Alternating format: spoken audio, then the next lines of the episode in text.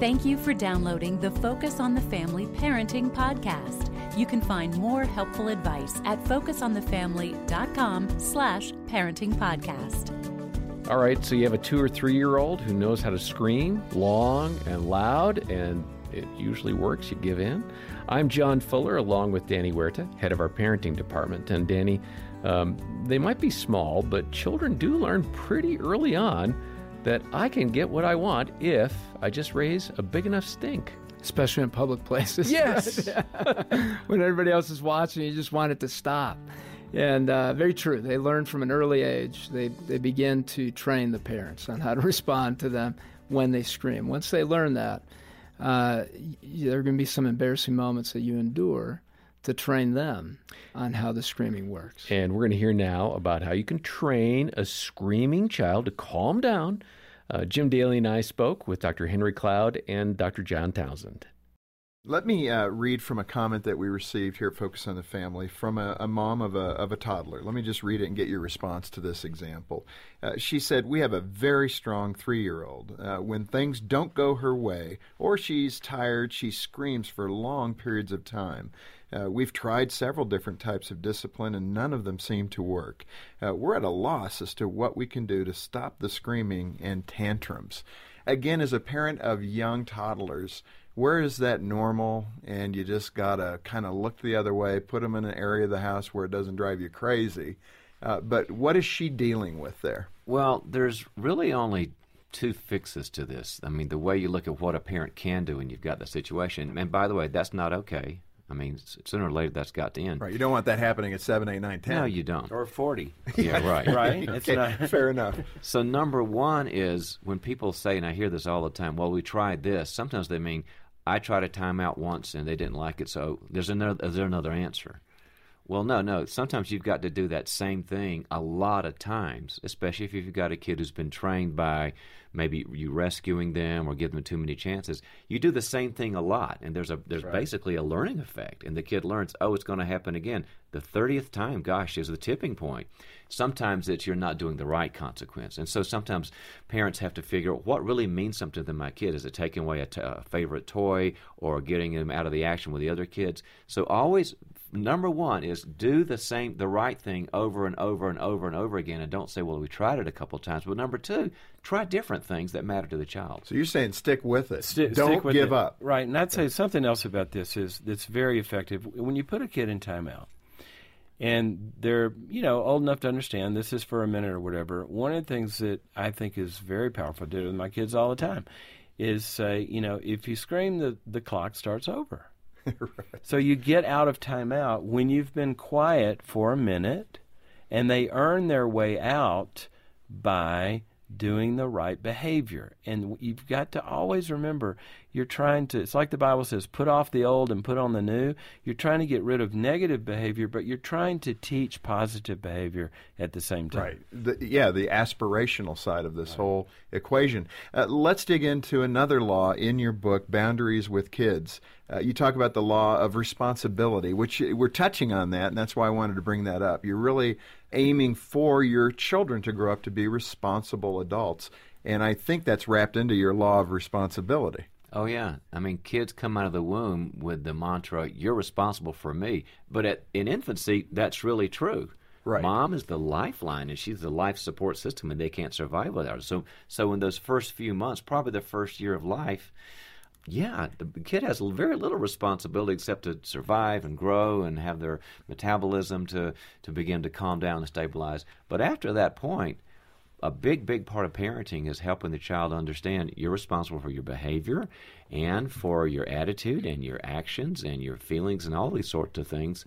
And that begins the process of them becoming a functioning human. Uh, you know, John and Henry, one of the difficulties, and I see it, I'll say it, I see it in my own parenting, and I think Jean and I together, um, we can want to have that tenderness toward our child. We can move from that mm. kind of baby stage where you're actively engaged and deriving probably some intrinsic benefit from being that parent that is taking care of that child. And you have to feed it, you have to change his diapers, you have to do all these things. You're giving to that child and giving to that child. And then, you know, they become seven, eight, and nine, and you're still holding on to your old behaviors and you're not matching the mental and emotional needs of your older child now. It, that could be disastrous, and I see it for us. Uh, let me, you know, just with uh, our boys, we can if we have an error in our parenting, it tends to go that way. We're doing too much for Yeah, them. you've got those milestones that you've got to be handing off, handing off. I, we have a, I have a great failure story on my, in my own confession this. Is I think that Barbie, my wife, and I, we went too long. And when do you wake up the kids? And when do you let the alarm clock wake up the mm-hmm. kids? Mm-hmm. And it was sort of like you go in and you. You, know, you say wake up and then you come back in 10 minutes later and then turn the shower on and all this horrible like rescuing stuff but we like the nurturing part and then i finally realized i'm creating somebody who's going to like the, is the boss going to wake them up? Is their wife going to wake so I, I told the family at breakfast i said i'm retiring not from parenting but i'm retiring from waking you ever up again. I'm not your bellman. and what happened was nobody believed me, and so the school called us saying, "You're getting, you know, it's that recording that says uh, this is our, this is the office, and where are your kids?" And my wife's a teacher, and so her shame hits. I'm an educator, and I said, "I'm not doing it again." I went and bought the biggest alarm clock you could get at the hardware store, put it across the room so it bugs them, and so they had to get up. And after day number three, they had demerits until day number three, and then they woke up mm. after that. But I had that same nurture and influence until I fired myself. We've tried to do that in our home, but my wife's response will be, "But then I'm inconvenienced because then the child needs to get to the appointment or whatever." It really, Well- it, it's, I'm so I'm waking them up because otherwise I pay a price. And that is such an important principle. And here's the deal the bottom line parenting will not be convenient, okay? But our question is do I want to be inconvenienced a few times now, or do I want to be inconvenienced for the next 10 years? Hmm. John went through three days of inconvenience, and then the inconvenience is over. The enabling, literally, and you know, this is what we all need to realize as parents, it can go on till they're 40. That's the you're- fear. You're looking at the failure to launch syndrome Yeah. if you don't get this done early.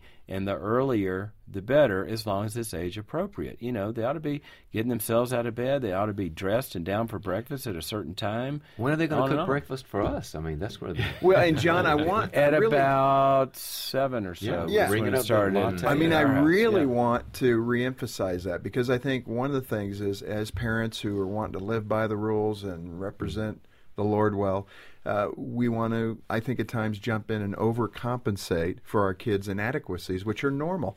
But it takes a lot of courage to do what you did. All three Uh, of them hated me for three days, I, yeah, but now they like me. yeah. So, John, I, w- I was uh, just reminiscing on a moment with my son at the store. He wanted something, and I'm sure every parent relates to this. That uh, he he wanted some me to buy something for him, and he had grabbed it, and it was his to have. And then he started to get really angry when I put it back, and started to yell and scream.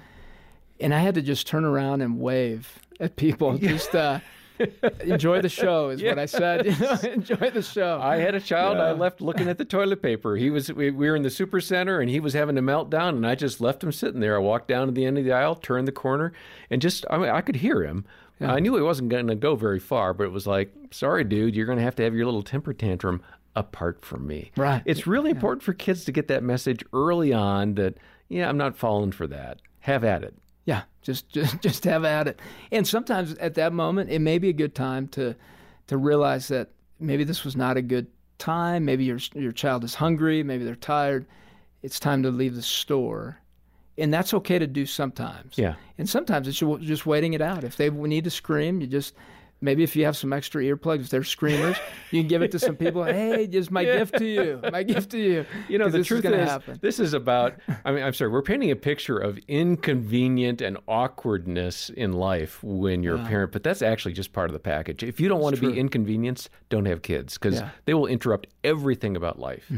Uh, that's part of the package. diaper changing in very weird places sometimes. I remember the sink at Olive Garden. Having Oh, no, change no. a This is in the restroom. blowout. Yeah, yeah, yeah. In the sink, I, and and dads were laughing. I had it on my leg. Oh, and- golly. Yeah, and it wasn't it wasn't pretty. I smelled No. a little weird. Yeah, But you still remember it. still remember it. It was a good moment. The truth is, you can get over these hurdles and help your child grow. There is light at the end of the tunnel. You got to show up, be consistent, have those boundaries that our guests have talked about, and uh, they've written a lot about how Uh, you're responsible for some things, your child for other things, and those boundaries are crucial for understanding. Uh, get the book Boundaries for Kids from us here at Focus on the Family. Uh, it's yours when you make a gift of any amount to the ministry here. You know, we've helped hundreds of thousands of parents because of generous donations from friends like you. Your gift of any amount makes a difference, and you can call that gift in or make it online. We've got details in the episode notes. Next time, Dr. Kathy Koch will share a really fun way to learn more about your children. Uh, meantime, I'm John Fuller, and on behalf of Danny Huerta and the entire team, thanks for listening today to the Focus on the Family Parenting Podcast.